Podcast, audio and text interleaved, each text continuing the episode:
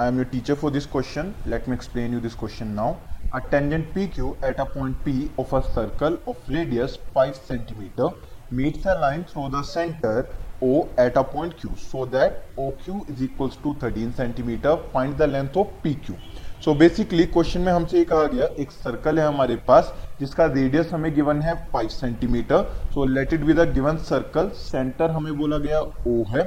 Then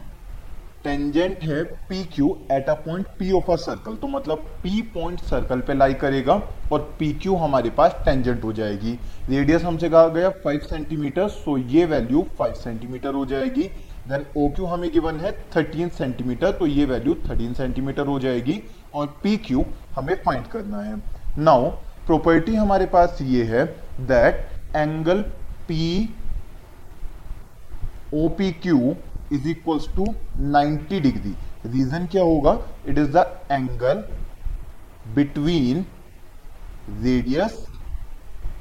and tangent so जिस point पर tangent और रेडियस मीट होते हैं, वहाँ पर 90 डिग्री का एंगल बनता है। सो इन केस अगर 90 डिग्री का एंगल बन रहा है तो ट्राइंगल पी ओ क्यू एक राइट एंगल्ड ट्राइंगल हो जाएगा। सो यहाँ पर हम यूज़ कर सकते हैं पाइथागोरस थ्योरम सो बेसिकली जो एंगल पी है, यानी कि ये एंगल ये हो जाएगा 90 डिग्री सो इसमें ओ क्यू हो जाएगा hypotenuse so as per Pythagoras theorem O Q square is equals to O P square plus P Q square अब गिवन वैल्यूज़ को हम पुट कर लेते हैं। सो ओ क्यू स्क्वायर का मतलब 13 स्क्वायर हो जाएगा equals to O P square यानी कि 5 square plus P Q square, ये वैल्यू आ जाएगी। ये हो जाएगा 169 sixty nine minus twenty under root में equals to P Q so P Q जो कि फाइनल आंसर हमारा है that is four twelve units ये वैल्यू आ जाएगी 144 अंडर रूट सोल्व करके ये वैल्यू आ जाएगी 12 यूनिट सो 12 सेंटीमीटर ये हमारा फाइनल आंसर हो जाएगा. I hope you understood the explanation thank you